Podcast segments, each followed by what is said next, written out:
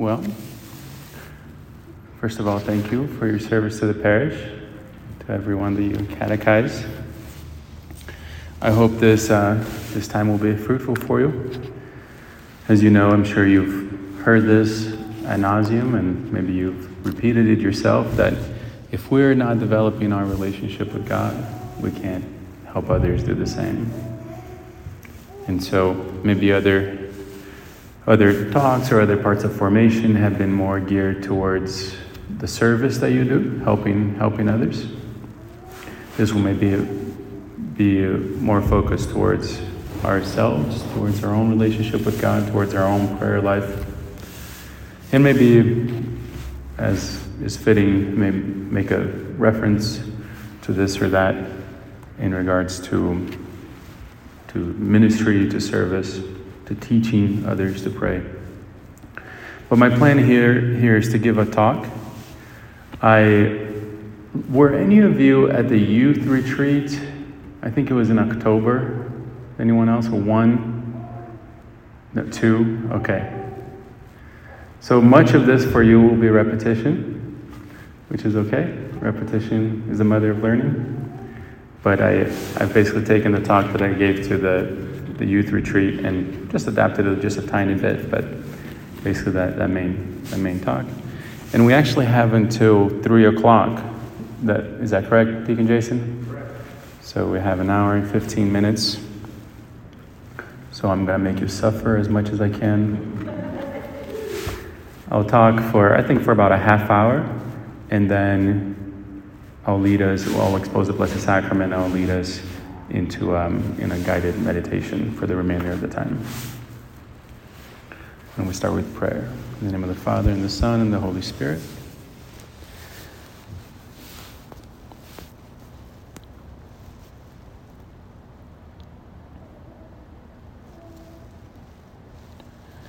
Heavenly Father, we thank you for this day. We thank you for this opportunity to spend time with you, to spend time with Our Lady and with all the saints.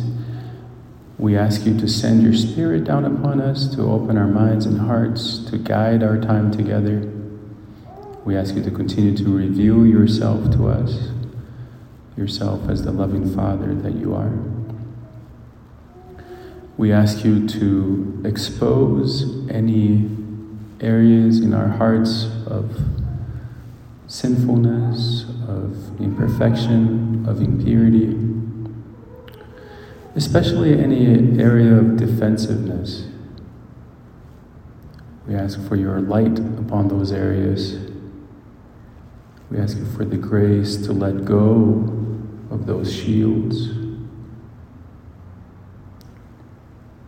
We ask you instead to fill us with your love and with your grace.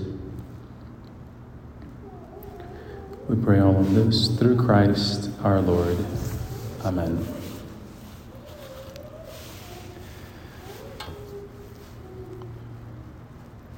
So the topic here is God is listening. God is listening. God is listening to us at all times, but especially when we intentionally take time away for prayer, and in a special way in front of the Blessed Sacrament, as we'll do soon.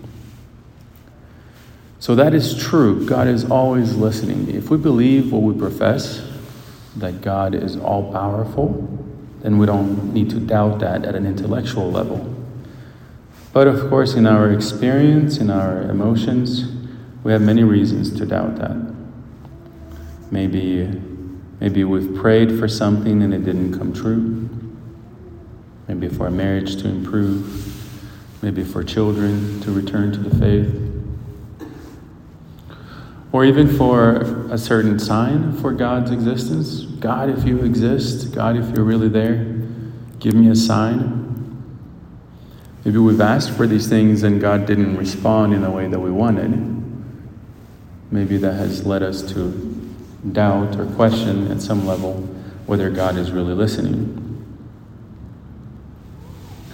I'm going to propose to you that yes, God is listening, definitively, but we may need to adjust what that means or what to look for in regards to God's listening to us.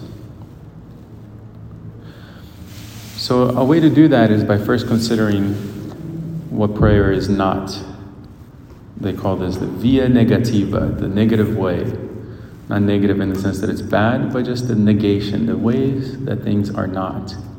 That helps us to put the proper contours to understand what things are. So, what is, what, what is prayer not? What isn't prayer? I'll say some, maybe some alarming or surprising things here, and I'll un- unpack it. But prayer is not a tool for us to get what we want. I want to find, find a spouse. God, give me a spouse. Is, is not a tool for us to solve our problems. God, I'm broke and I have bills to pay. God, bail me out. Prayer is not a tool for us to change other people. I want Bob to be, are any of you named Bob? Yes, Bob. Rodrigo? Are any of you named Rodrigo? I want Rodrigo to be different. Not a tool for that. Not even a tool to make decisions. Some of you may have heard me give the newspaper example of I'm looking, I'm, I'm considering whether to apply for or to take a job at a news com- newspaper company, and I'm asking God for help. God, help me to make this decision. And so now I go looking for signs that God may be giving me signs for me to decide whether or not to go work for the newspaper company. And the next morning, the newspaper boy rides his bike and he throws the newspaper. And it usually a hit, it just lands on the floor. But this time, this morning, after I prayed last night for a sign, this morning the newspaper hits the door and lands on the ground. And I go and open the door and I look, there's nobody here.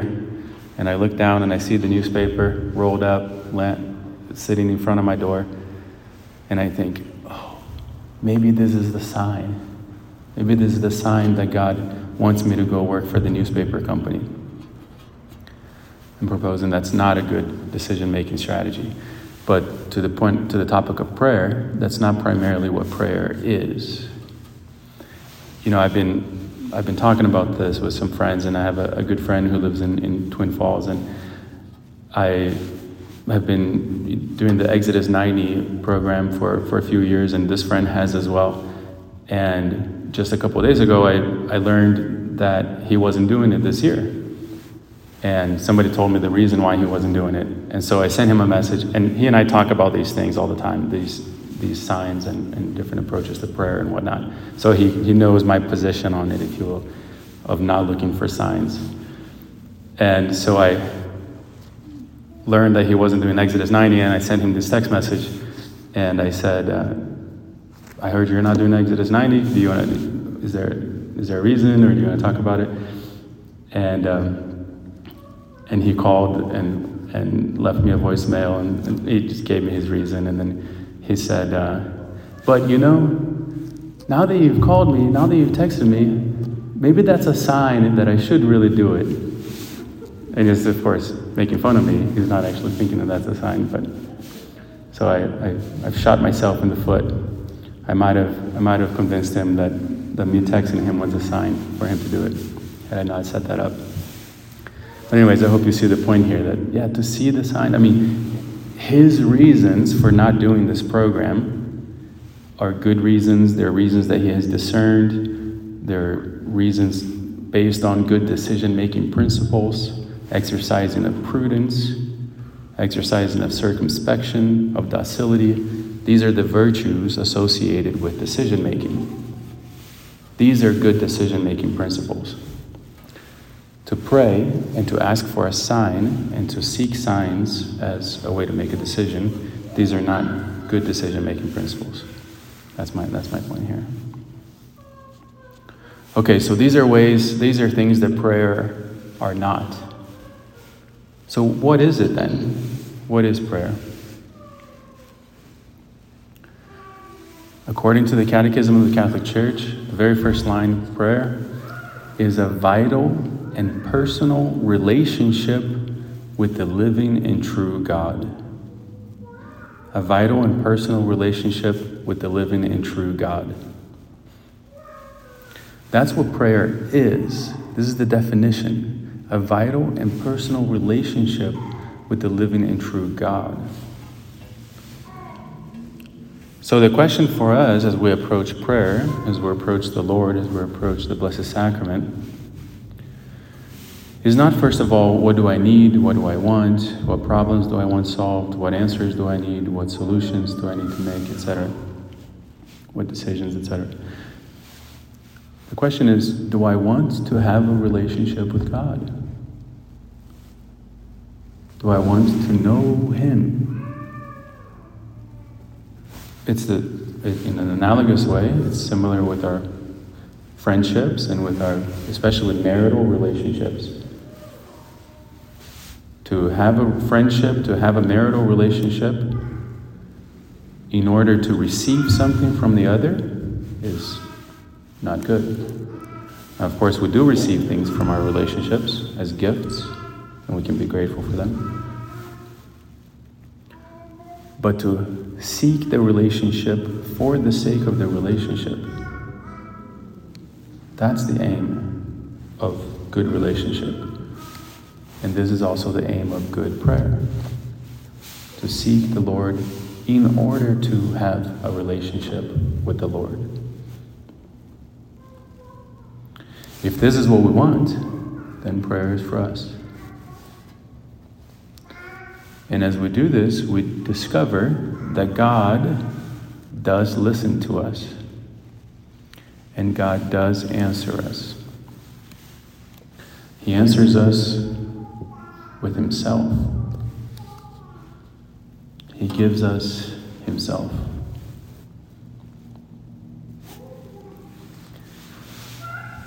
This was not easy for me to discover. I'll share a personal note here that I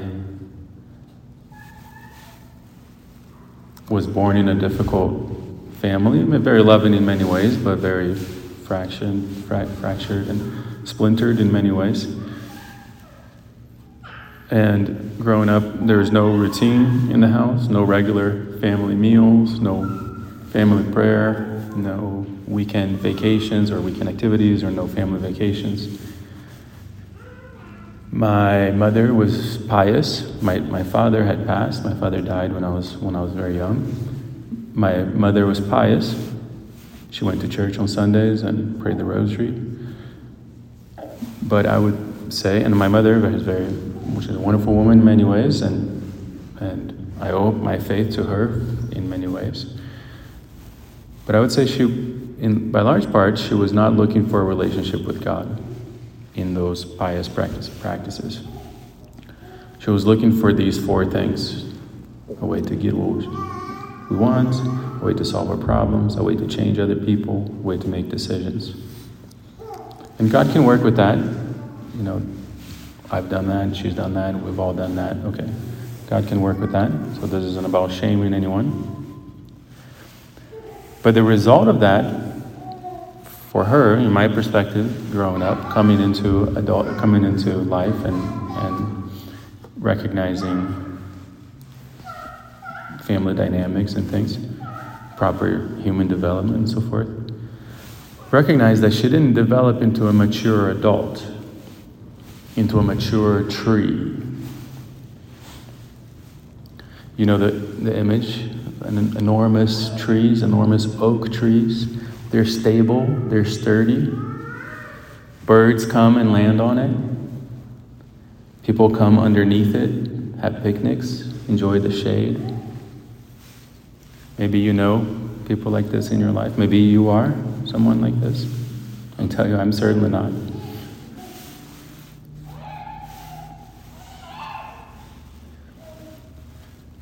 But we all can become someone like this. Because this is who God is. God is this mature oak tree. And the more that we live prayer in this way, in this perspective that I'm proposing, we allow the life of the Lord to develop in us. To let go of our attachments, our perspectives of what our life should be like, and to try to conform, to try to get God to conform to that. To instead to let go of that and to allow the Lord to develop His life in us. This is what happens as we approach prayer as relationship. A vital and pers- vital, vital, the same root as vida, vita, life. A vital and personal relationship with the living and true God. This is prayer.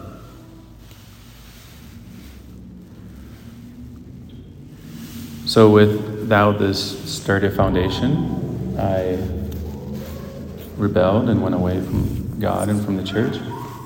This happens. If we grow up without this sturdy foundation, what we receive, I mean, not like this is the only explanation to things. Of course, these things are very complicated, but if we don't receive that foundation, that solid, that, that fertile ground as, as young seedlings, we don't, we don't take root, or we ourselves as a plant don't take root, so we don't develop properly. And so then we often look for ways of living elsewhere. But the Lord is always going after us. The Lord is always pursuing us. And eventually, I came back to the Lord and started started developing a prayer life, which at first was very much like these four ways that I'm saying are not proper. For many years, that's what I that's what I pursued, and of course, in some ways, I continue to do that. Continue to use prayer in those ways. Continue to be attached to my own attachments, to my own preferences. Continue to try to get God and others to conform to me. So there's a process, there's a journey. But to be shifting away from that, to be shifting towards seeking the Lord with the end of seeking the Lord, with the end of having a relationship with Him. And so I found a lot of solace, a lot of consolation in the parable of the prodigal son with which we're likely very familiar. I'll, I'll walk us through it a couple of times.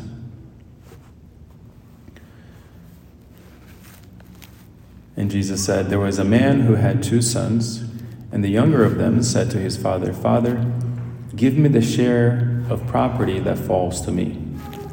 And he divided his living between them. Not many days later, the younger son gathered all he had and took his journey into a far country, and there he squandered his property in loose living.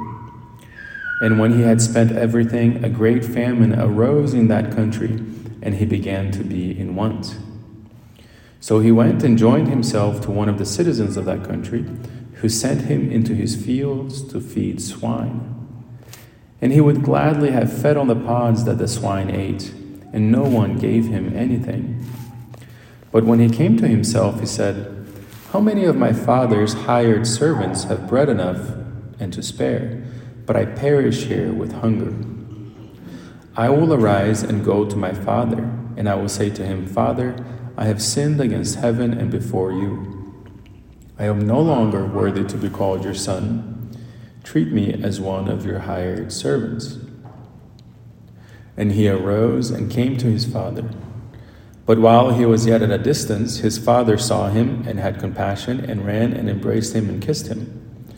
And the son said to him, Father, I have sinned against heaven and before you. I am no longer worthy to be called your son.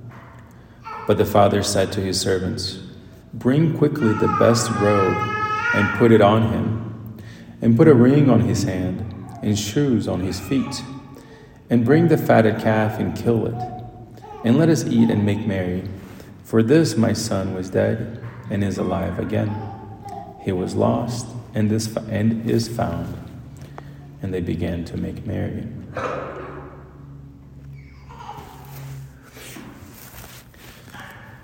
There's so much to be said about, about this parable, and I just want to highlight a couple of things that relate to this theme.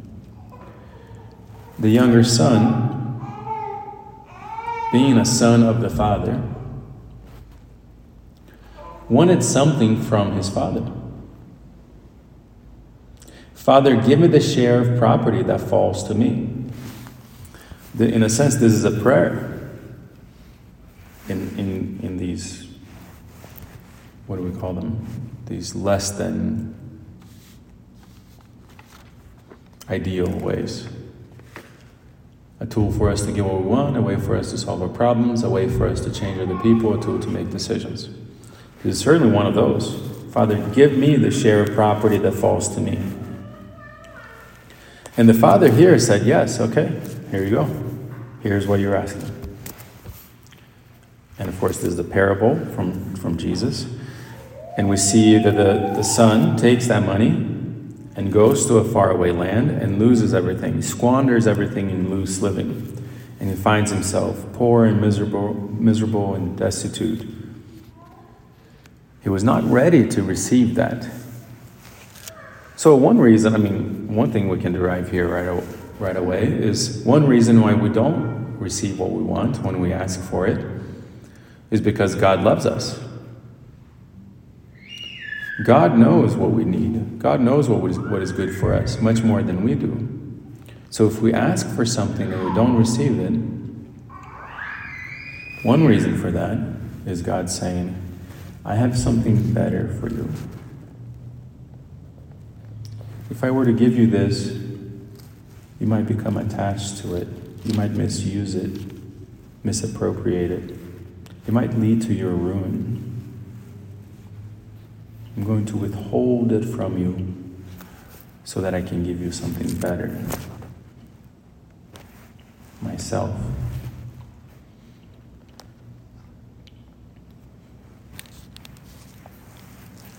Okay, he went and spent everything and was hungry and thirsty and realized that he even wanted to eat what the pigs ate and he would gladly have fed on the pods that the swine ate.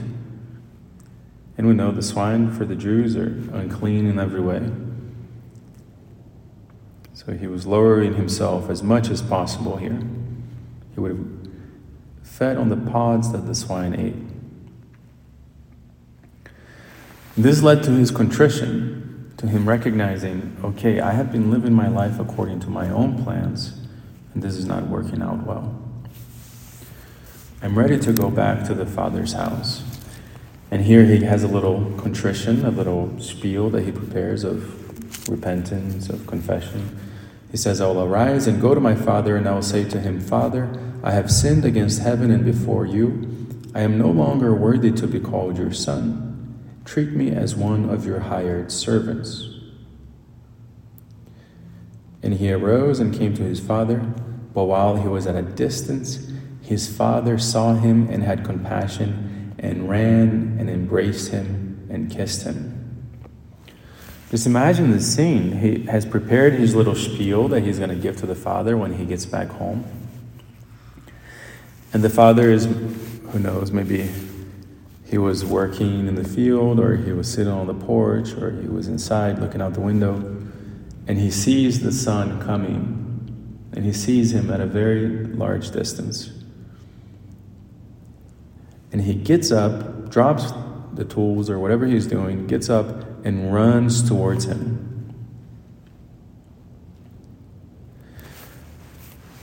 See, we can put a parenthesis here, something that we want to be cautious of when we talk about mercy, which I'm about to do here in a second. But a little caveat here is that mercy requires something, it requires our contrition, it requires our conversion. It, re- not, it doesn't require our perfection, but it requires us to say, God, I'm sorry. And this is a, another expression of God's love. God loves us too much to force himself upon us, not even to force his mercy upon us. He would be violating our freedom, our free will, our having been made in the image and likeness of God. He would be violating that if he forced his mercy upon us.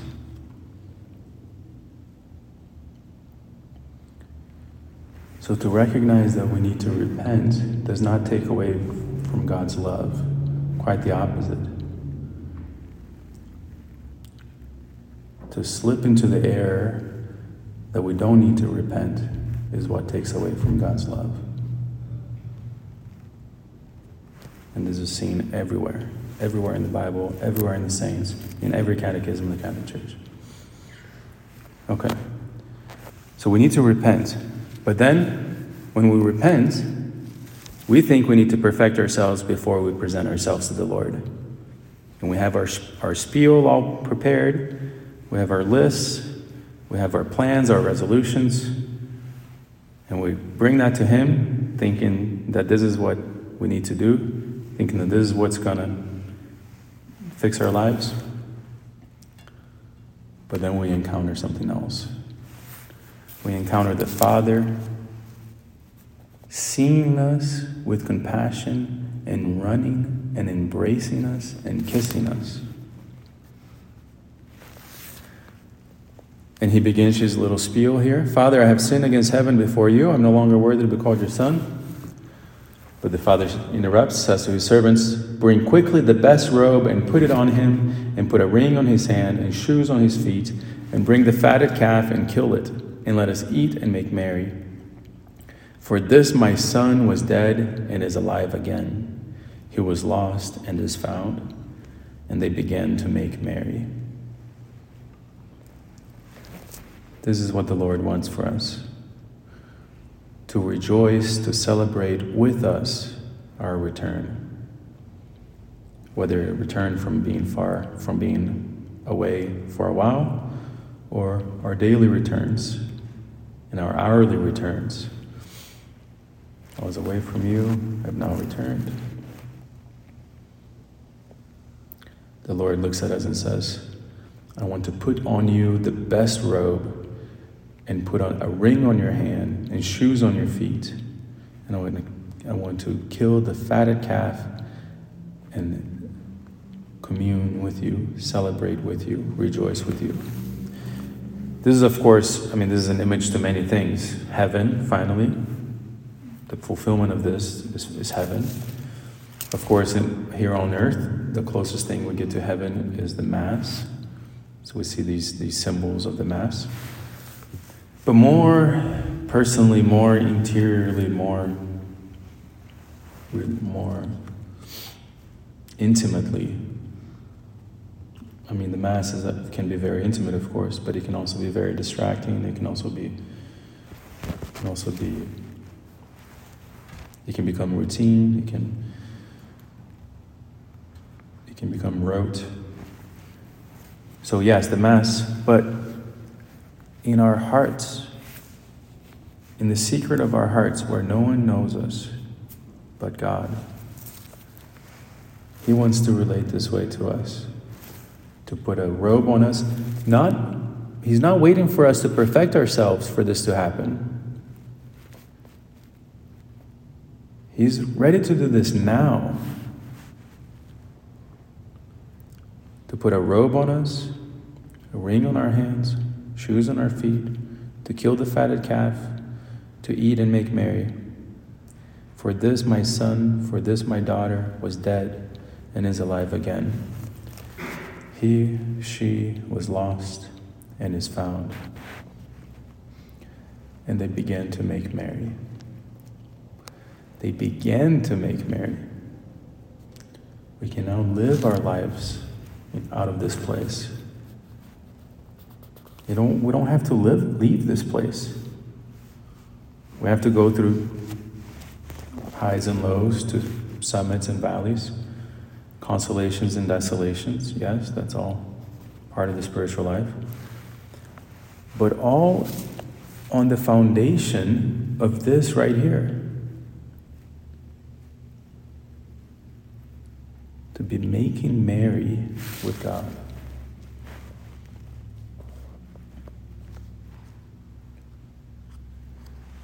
So the point here of prayer is this is to live in this place.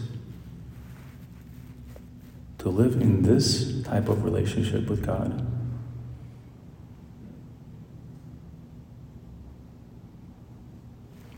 Now, perhaps there are some fair objections. Okay, so but do we not ask God for what we want? Do we not ask God to solve our problems? Or to change other people? Or to make decisions, help to make decisions? Okay, there's a place for that, and maybe we can think about it this way. So I'll go through each one of those. I want to find a spouse. God, give me a spouse. Okay, I mean, I'm not saying we can't pray like that. God can take our prayers as they are. Again, we don't need to perfect ourselves or even perfect our prayers.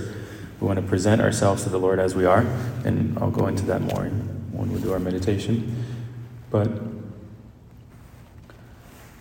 but really what we're asking here is God help me to seek you and help me to seek a companion who is also seeking you. God help me to find that companion. God, I submit to your timeline. Give me the virtue of patience so I can suffer well with you as I await this companion. Or whatever else it is we're, we're asking for. A way for us to solve our problems. I'm broke, I have bills to pay. God, bail me out. God, I'm sorry for my mistakes. Give me the virtues of perseverance so I can keep my head up and get through this trial. Show me the people and the resources that will help me. A way for us to change other people. I want Rodrigo, I think it was. Not Bob, Bob is already perfect. I want Rodrigo to change. I want him to be more likable, less annoying. Maybe we can ask for something different. Maybe something like, God, give me the virtues to love the unlovable, even my worst enemies. Give me what I need to love them.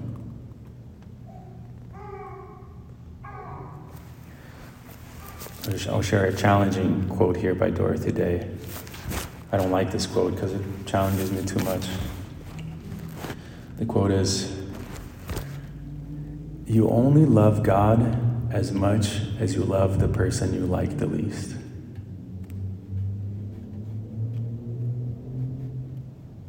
You only love God as much as the person you like the least. That's hard. But that's true.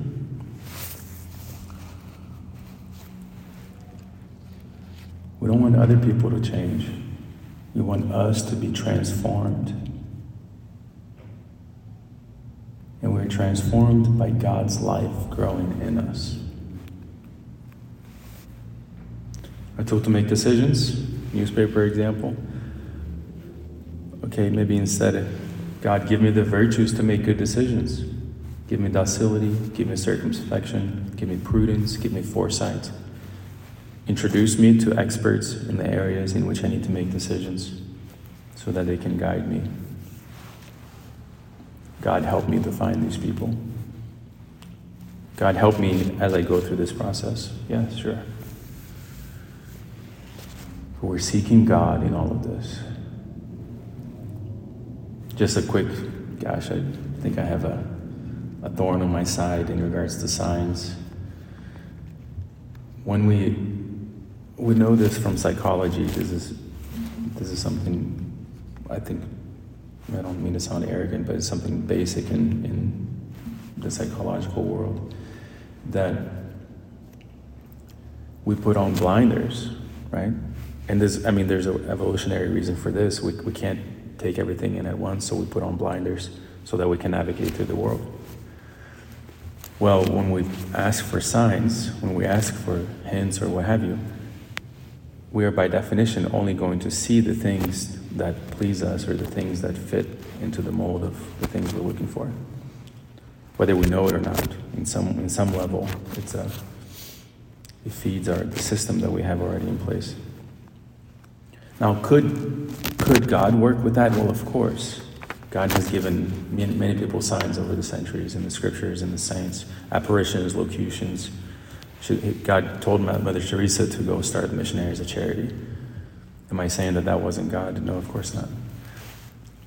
But that's not, not in any of these cases, in any of those cases, were they seeking those signs as a way to make those decisions. They were seeking God and they were seeking to grow in virtue. Mother Teresa was a sister for 40 years,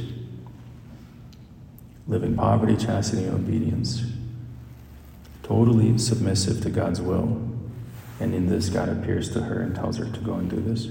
And she tells her superior, and so her superior tells her to wait for years, and she does, calmly, patiently, not at all bothered, because she's already submissive to God's will communicated to her through her superiors and through her state in life. This is a better disposition than looking for signs. That's, that's my point. Okay, enough of that.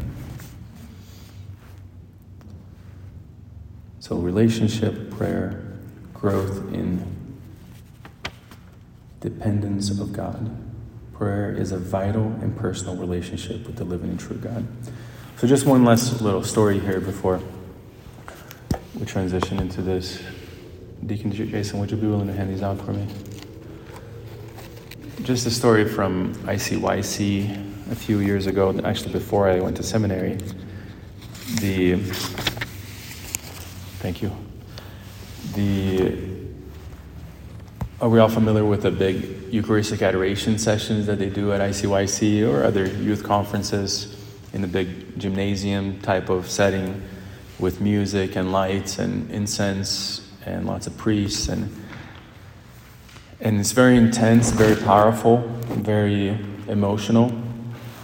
And what often happens is when the monstrance is coming around, people are having very, excuse me, very powerful emotional experiences, and oftentimes people begin to cry. The youth begin to cry. Minister, youth ministers, seminarians begin to cry and it's a very it's a very beautiful sight. It's very very intense, very powerful of, of God's love, of God's invitation into a relationship with Him. And of course, many conversions happen during during these during these big events, these big conferences. Okay, but one time, so I was I was a, I went as a chaperone from here. This was before I went to seminary, and I took thank you. I took some students. I worked at a alternative boarding high school outside of Arco, and there's you know rough kids there. These are kids that either were court ordered to go there, or it was kind of their last chance before going to jail, and they came from all over the country, and you know some of them would, would come to come to mass, and some started coming here to youth group, and and there were I think four or five of them that went to ICYC one year. Well, in any case, we're there and this is starting to happen. Right? The, the monstrance is coming around, and people are kneeling. People begin to kneel, and this one, this one teenager, his name is, I'll say his name is Jim. He shared with this. He shared this with me later. That when he started seeing this, his first thought was, "Well, this is very weird, very strange. What's going on here? Why are these people kneeling in front of this gold looking thing. And then as it started getting closer, so people would begin to cry and started saying, What crazy cult is this? Who are you people? What are you doing? In his head, he's having these thoughts. And then the monstrance gets closer and closer to him. And he starts to notice that all of his memories of his sins, of his bad things that he has done, ways that he has hurt others, all of these things come to the surface. And he begins to panic, and his heart's beating, and he's, he's afraid. He doesn't know what to do. And he starts telling, he starts saying to himself, No, this can't be true. No, this can't be true. No, go away. No, go away. And the monstrance, monstrance comes right in front of him. The priest carrying the monstrance stops right in front of him And he's kneeling. He was kneeling because everybody else knelt. He didn't want to stand out. And he's kneeling and he looks up the monstrance. And finally he says, I'm sorry. And he said, instantly, everything left him.